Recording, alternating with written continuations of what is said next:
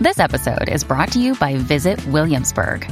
In Williamsburg, Virginia, there's never too much of a good thing. Whether you're a foodie, a golfer, a history buff, a shopaholic, an outdoor enthusiast, or a thrill seeker, you'll find what you came for here and more. So ask yourself, what is it you want? Discover Williamsburg and plan your trip at visitwilliamsburg.com.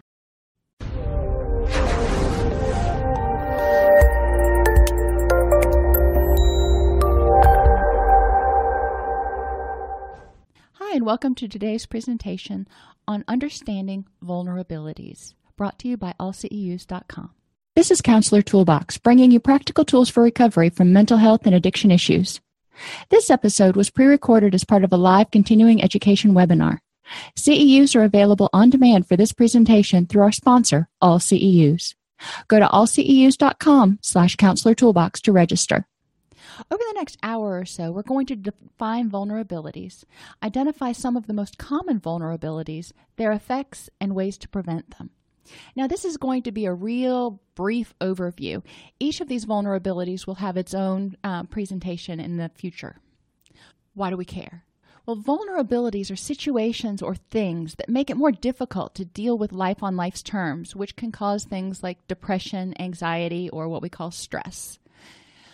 Another thing to understand about vulnerabilities is they make it easier for you to overreact or get stuck. Think about the last time you were sick and something went wrong. Um, you may have overreacted to it because it was just like, really, I can't do one more thing, or I don't feel like dealing with this right now. So you overreacted to it. Understanding your vulnerabilities and planning accordingly, which means mindful living, can help you a lot in your recovery because when you're not feeling 100%, you can go easier on yourself and have some compassion. Depression occurs if you feel helpless or hopeless. So if you still keep trying to do stuff um, despite having a bunch of vulnerabilities, you may not feel effective at it or you may not make as much progress as you want, which can lead to feelings of helplessness and hopelessness. Anxiety occurs if you feel powerless or out of control. So maybe you're doing all the right things, or it seems like you are. You're doing everything your therapist tells you to, or your doctor tells you to, or wherever you're getting your information from, but you're not getting any better. Well, let's look at the big picture and see if there are some things that we're missing. Um, because when you're doing all the right things and it's not having a positive effect, it can lead you to feel powerless, out of control, stressed out that, you know, maybe things aren't ever going to get any better, which I've found to be very rare. Most of the time, when we take a look at the big picture, we can find ways to help make things a little bit better. Addictive behaviors increase when you feel a need to escape because of stress, anxiety, depression, or physical pain. Understanding this understanding that if you let your vulnerabilities creep up, so you start feeling stressed out, helpless, hopeless, depressed, anxious, the chance of relapsing into an addiction or engaging in addictive behaviors com- becomes a lot more likely. So vulnerabilities is the easy way. It's like during flu season when you get your flu shot and or, you know, every time you go into the grocery store you wipe down your buggy with one of those little disinfecting wipes. That's preventing vulnerabilities. You're taking steps to prevent getting bugs that you didn't need to get so your immune system isn't overwhelmed. So, we're going to start with pain just because, you know, we'll start in one place and then we'll move. But a lot of people have pain and expecting to go through life, to go through every day not feeling any pain is not realistic for anybody. But if you have chronic pain, or if you're in a situation where maybe you just had surgery or you sprained your um, shoulder or whatever the case may be, and you're going through a period where you've got ongoing intense pain, it may have some effects. I know when I'm in pain, I recently hurt my shoulder, um, so I can I can tell you that even without sleep problems, I tend to be a little testier when I'm in pain because it just drives me crazy that a it hurts, but b um, my body's not cooperating. You know, I like to be, I'm a little controlling. But it also causes sleep problems. I sleep on my belly, and every time I would put my arm up under my pillow, it would hurt just incredibly. So I wasn't sleeping as well. So when you're not getting enough sleep and you're in pain, it makes it a little bit harder to deal with life because everything seems harder Everything is just, you're kind of in a fog, which makes it harder to concentrate, which can make you have an irritable mood because if you're tired and you're in pain and you can't concentrate, you may be cranky. You see how all this really makes sense. This is not brain surgery here. Understanding all of this and understanding that medications that your doctor may prescribe that are opiate based are depressants and can worsen all of the above symptoms. So if you're taking something like um, oxycodone or hydrocodone, be aware that it can um, make your depressive symptoms worse, make you more tired. You probably won't have problems sleeping, but you may have difficulty waking up. So, talking with your doctor about other alternatives if these medications need to be taken for a longer period and if they're causing you problems in your daily life. Also, explore non pharmacological interventions. Um, TENS units, transcutaneous electronic nerve stimulation. Sounds really ominous, but you put little patches, and I think um, oh, I can't think of the company that has them out right now. Um, Shaquille O'Neal was advertising them, but you can actually buy them at Walmart now um, for single use or for short term use. But you can get um, other units if you have ongoing chronic pain, maybe you have a back disorder, or for me, like my shoulder. Uh, put the little patch on. It sends little electronic stimulation. It's not shocks. And it bombards the nerve endings so you don't feel the pain. It can't take those pain messengers because it's too busy trying to answer the door because something keeps knocking. Um, TENS units are great. They are portable, they help a lot, they help relax the muscles. Um, they don't do everything, but it's one option. Hydrotherapy, like spas, can help. Um, massage, yoga, exercise. You would be amazed and you think exercise causes pain. Yeah, if you do too much, it can. Our bodies are meant to be in balance, though the right side and the left side, and the front and back. And if you have imbalances, or if you have um, some muscles that are too tight, you can cause pain. If your hamstrings are too tight, it often causes low back pain. If you have an imbalance between your chest muscles and your back muscles, you may end up having back pain. Balancing out those muscles and or just stretching them can go a long way to relieving pain in the long term, not just for that very moment. There are a lot of things that you can do. Heating pads, those are also excellent. And my favorite is always ice, but I'm weird like that.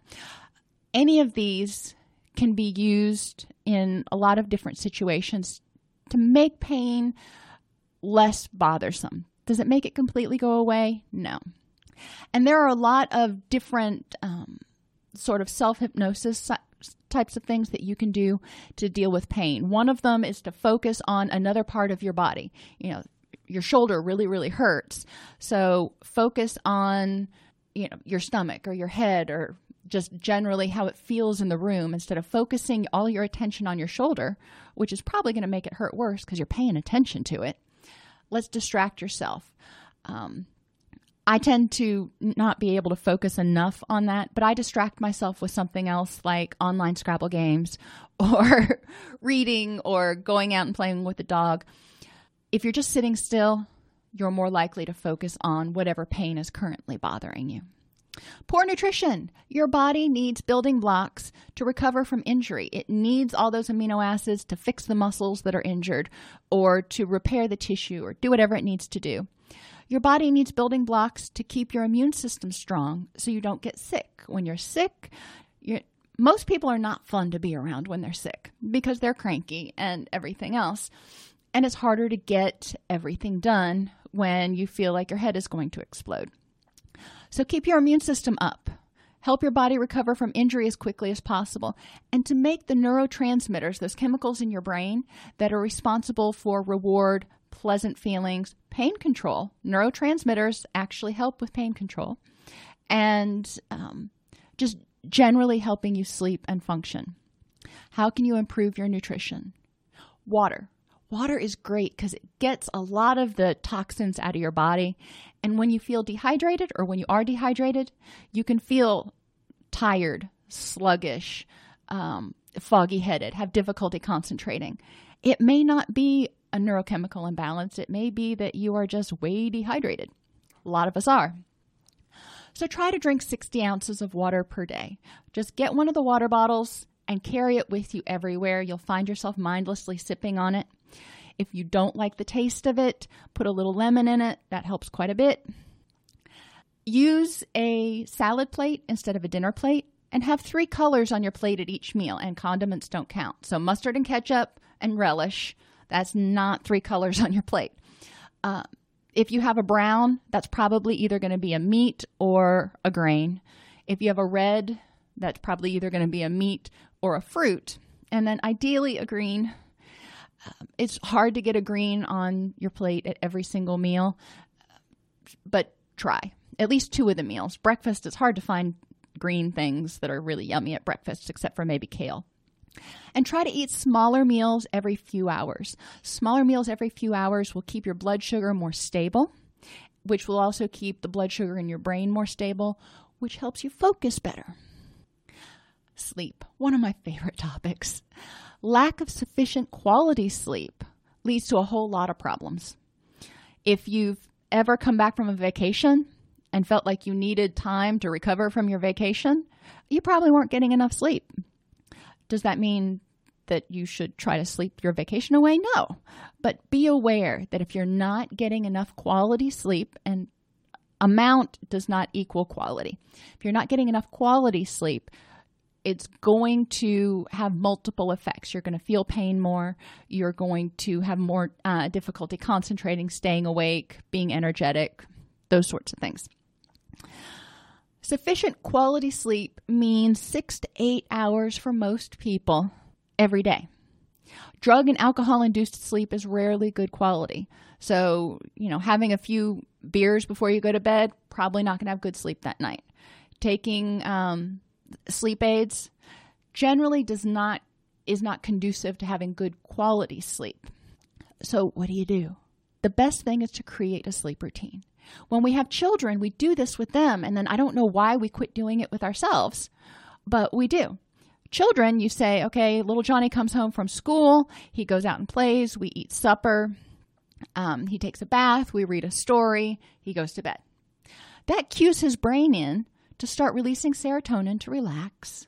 Then serotonin is converted to melatonin, which helps him get sleepy, and then he goes to sleep the sun sunlight also helps with this. So um, during the winter, when there's not as much sunlight, is so much more important to make sure that during the daylight hours, during the waking hours, you're in a bright room, preferably sunlight, but uh, you're in a bright room to help your body know when it's time to be awake and time to be asleep. So part of your sleep routine can be dimming the lights and then have something that you do. You eat dinner, and then have one or two things in succession that you do in the evening after that to tell your body it's time to start winding down. Does that mean you have to go to bed at 10 o'clock every night? No. You know, most adults, that's just not going to happen.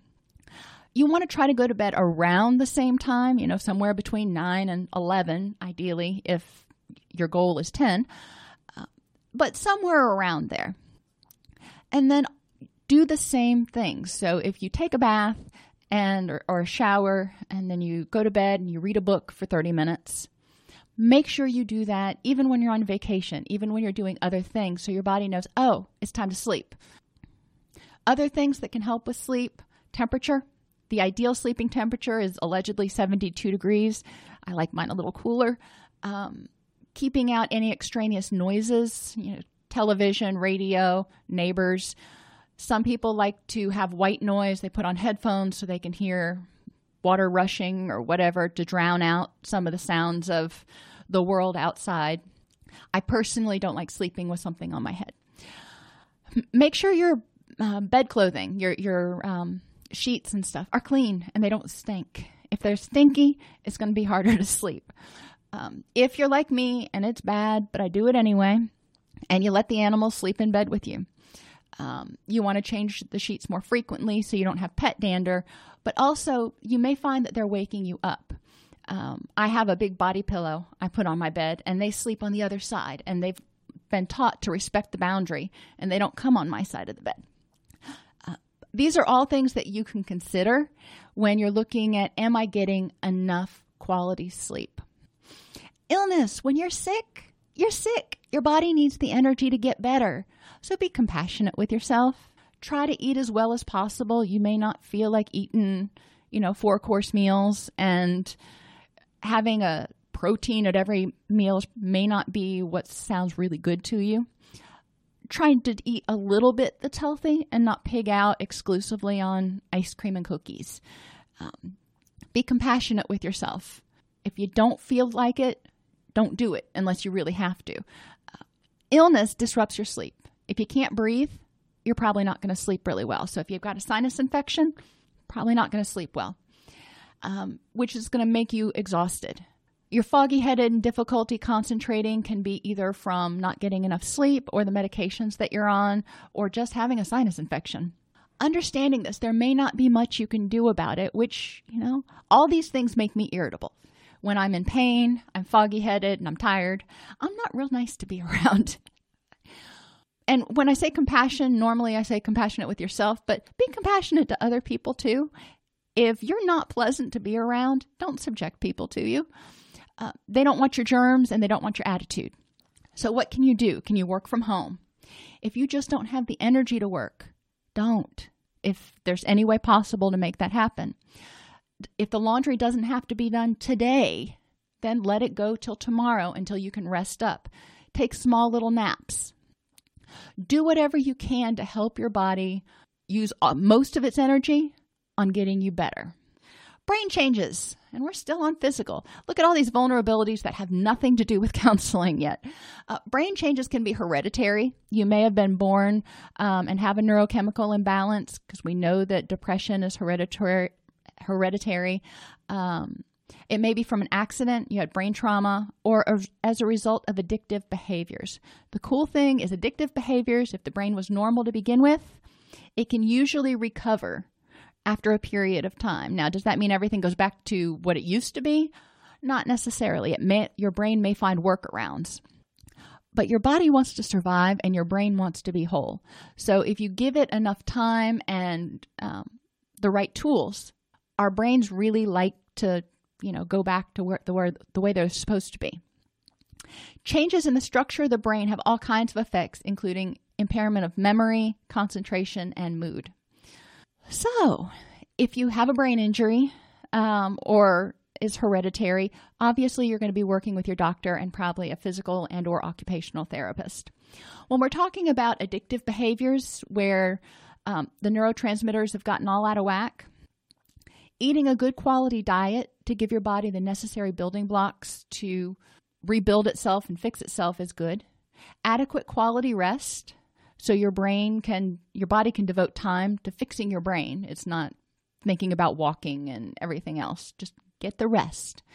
And medication as needed in order to help balance out the neurotransmitters um, so the brain can function and carry out those signals that say this is rewarding. This makes me happy. Oh it's time to go to sleep. Um, and do what it needs to do because your brain is your main control center. It's your it's your cpu if it's not working optimally then the whole rest of the system is probably not going to be either. Individual vulnerabilities. Now happiness is not a vulnerability so it's all your negative emotions. Anger anxiety depression grief guilt jealousy resentment and inability to self-soothe when you are experiencing these and they are natural emotions we feel things we're sentient beings. We're supposed to feel things. The cool thing is, we don't have to act on it. When you get angry, you don't have to lash out.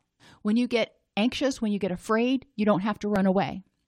You can feel it without acting and then decide how to best handle it.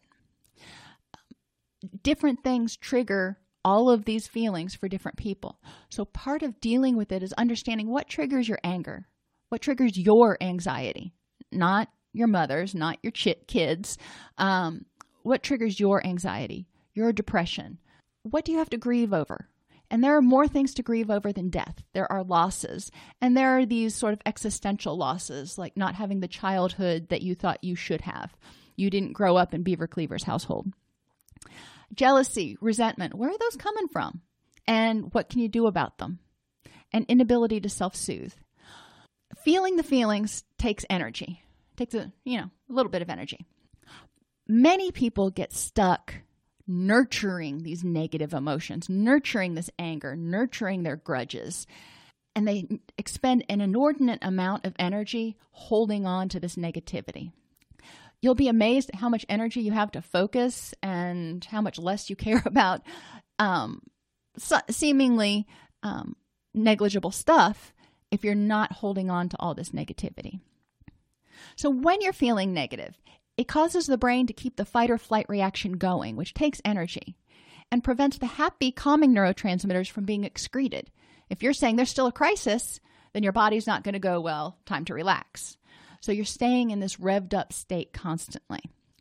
Think about sitting in a car, um, in the driveway, in park, and having your foot on the gas, and you're just revving that engine as high as it'll go. After a while, the engine block's going to get too hot and it's going to crack. Well, you know, same sort of thing for us. You don't want your engine block to crack.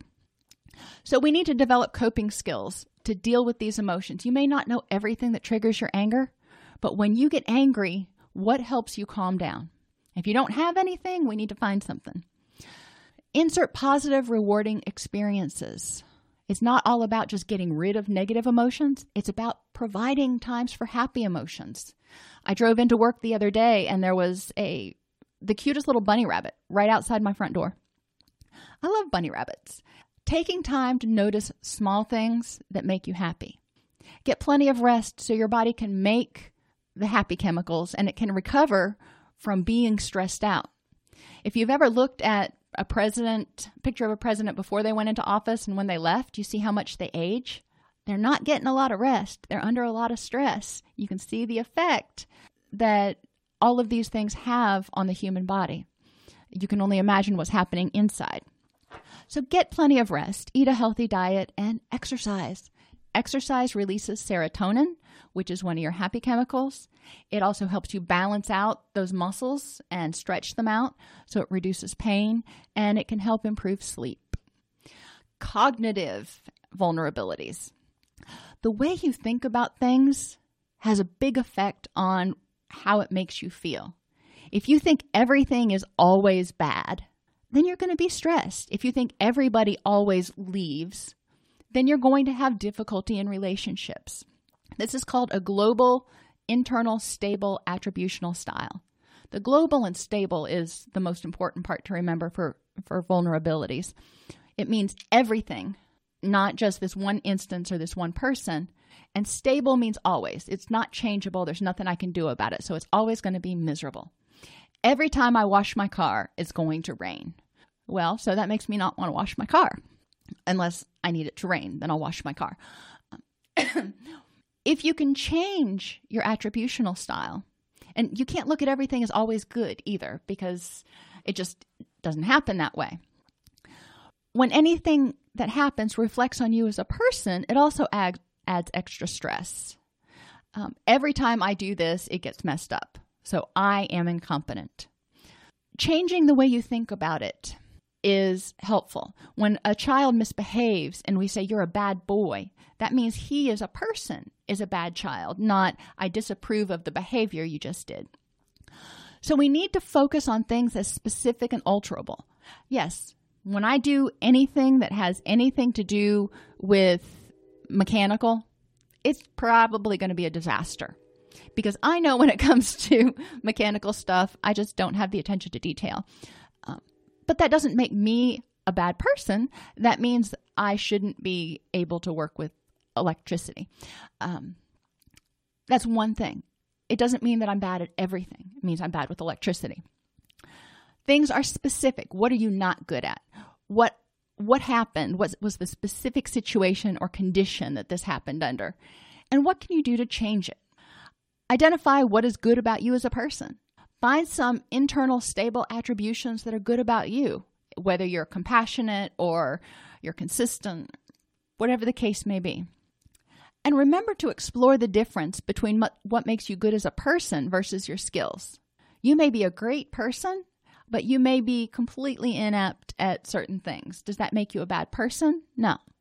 Um, so, focusing on what makes you good and trying to eliminate extreme words like everything, always, and never from your vocabulary will help you make things instead of being global and constant being specific. If you have an extremely external or internal locus of control, you're probably going to feel a lot more stress. External locus of control means you believe everything is controlled by fate and there's nothing that you can do. That makes most people people feel pretty powerless because it means that they're just they got to deal with the hand they're dealt and there's nothing they can do to change their life. On the other hand, internal locus of control, if you're too much internal, then you think you can change everything. And guess what? You can't. You can't change other people. You can't change the weather. There are a lot of things that you just have no control over. So you want to find a happy medium between external and in- internal. In recovery circles, we talk about serenity. Grant me the serenity to accept the things I cannot change, those things that just are not changeable. Um, the courage to change the things I can because I can affect some things in my life, and the wisdom to know the difference. So many of my clients come in uh, to see me, and one of the greatest sources of frustration is the fact that they can't change somebody or somebody won't change for them. And the fact of the matter is, we can't change other people. We can change how we deal with other people, but we can't change them. They're only going to change when they are good and darn well mo- motivated to. So, identify what things in your life you can control and how to use your energy for them. And that means increasing the positive things and decreasing the negative things. And then those things you can't control, figure out how you're going to cope with them. I mentioned rain earlier. You know, every time I wash the car, it seems like it rains. Well, okay. So if we're we haven't had rain in a while and my garden needs to be watered, maybe I'll go out and wash the car. And worst case scenario, it'll rain and water my garden. Um, trying to look at the silver lining can also help you with your um, interpretation of things. Another experiment you can try just to see how this works um, take a coin and flip it. If it lands on heads, you have to act like everything's perfect. You put on rose colored glasses and you are obnoxiously positive the entire day. Everything you want to find the silver lining. If it lands on tails, you can be Oscar the Grouch and everything the glass is half empty um, it is partly cloudy it is all the negative stuff and at the end of each day write a journal about how much energy you spent and how it felt and how exhausted you are or tired and see if it makes a difference in the way people interact with you and the way you feel at the end of the day most of the time i mean obviously you're exaggerating it so as you become more midline and really try to look for the positives, um, most of the time you'll find that you notice a lot more positive things when you're trying to look for the positives. And you notice a lot more negative things when you're trying to look at the negatives. Low self esteem. Self esteem is how you feel about who you are compared with who you think you should be. Low self esteem can cause people to feel helpless or not deserving of love or success. So, one of the things you want to do is figure out, you know, make a list of here's who I think I should be. These are all the reasons who I should be and all the reasons I don't think I'm good enough. And then make another list of all the characteristics of what you are right now. Then compare the two lists and figure out in that ideal you list which of those are not important, because some of them may not be important at all or not worth your energy at this point because you've got other things to replace them. Then decide what to do about it. If you think, for example, that in your ideal self you are com- the most patient person in the world, um, and in your real self you don't have much patience at all, that's something you can work on. Sure. If in your ideal self you think you should be a millionaire, and in your real self you're not, how important is that? how much is that going to affect your happiness and how much energy is it worth to you? And what other things make you feel rich in your current life? So, back to those negative perceptions, you know, you can do the coin toss thing here. Seeing the world as a negative, depressing, out of control, or scary place makes life a lot more difficult because you see everything as a potential for hurt or distress, so it makes you not want to do anything. Look for the silver lining. when you start to think about something as negative, when you start to have a negative thought or say something negative, follow it up with a positive. At first, you're going to say that negative thing, it's going to come out. Follow it up with a but and add the positive because but negates everything before it. So if you look outside and it's raining and you're like, oh, it's raining today and I was having a good hair day, but at least the garden's getting watered, um, or at least my car is getting washed, whatever the case may be for you. And look for exceptions. What are, if you feel like things are bad all the time, look for exceptions for when you've been happy.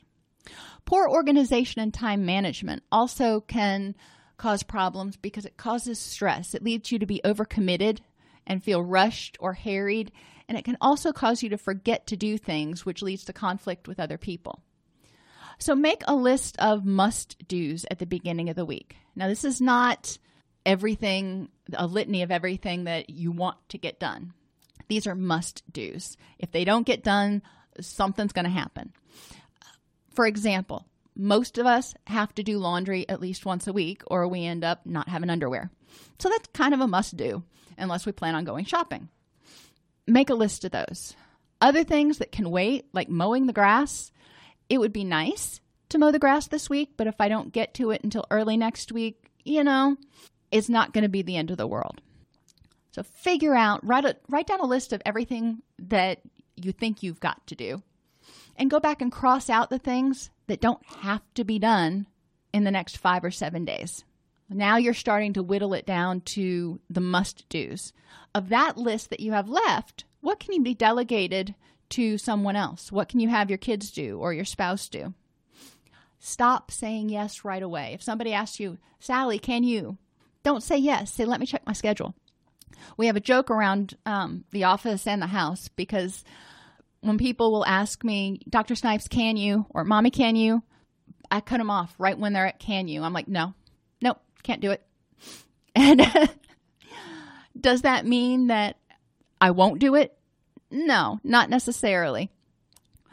But it's my way of highlighting the fact that some things you can do yourself. And my way of highlighting the fact that sometimes I can't do everything. And it's also just kind of funny because when you first say that to somebody and they're like, can you? And you cut them off and you're like, no, can't do it. And they're like, well, you told me no. Um, it's good practice to get used to not saying yes to everything all the time. And then identify and address time sucks. These are things that you start doing and you plan on spending five minutes doing it. And before you know it, it's like, you know, two hours and five minutes. Facebook, email. Um, if I start cleaning, um, especially if I start organizing. Oh, I can lose days organizing. so identify and address time sucks. Uh, one way you can address it, for example, Facebook, a lot of people have that problem. Set a timer when you start doing it, and when the timer goes off, you're done doing it. I find that uh, for my son, particularly, uh, I set the timer on the on the stove when he starts playing video games. Then he's got to come downstairs and turn it off. I won't turn it off for him. But if he has it right next to the computer, he turns it off and it's kind of like hitting snooze on your alarm in the morning. And then you don't get, end up getting off. So set an alarm and set one that you have to get up and go turn off so it interrupts the behavior. Poor communication skills keep you from stating your needs clearly if you're afraid of what somebody would say may cause misunderstandings and can hurt your relationships. You may develop resentment. You may forge a relationship based on a complete misunderstanding. There's a lot of reasons that it's important not to expect people to read your mind and to effectively communicate what you hear you know, the other person saying, but also your own wants and needs.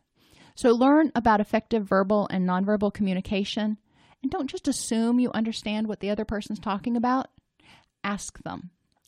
Especially in American society, we spend so much time trying to think of our response that we often don't listen to what the other person's saying. As soon as we finish talking, they're giving their response and we're already thinking about what we're going to say next. Stop that.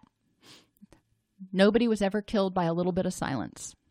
So say what you got to say, listen to the other person, paraphrase what they said. So, what I'm hearing you say is, and then start thinking about what your response is going to be.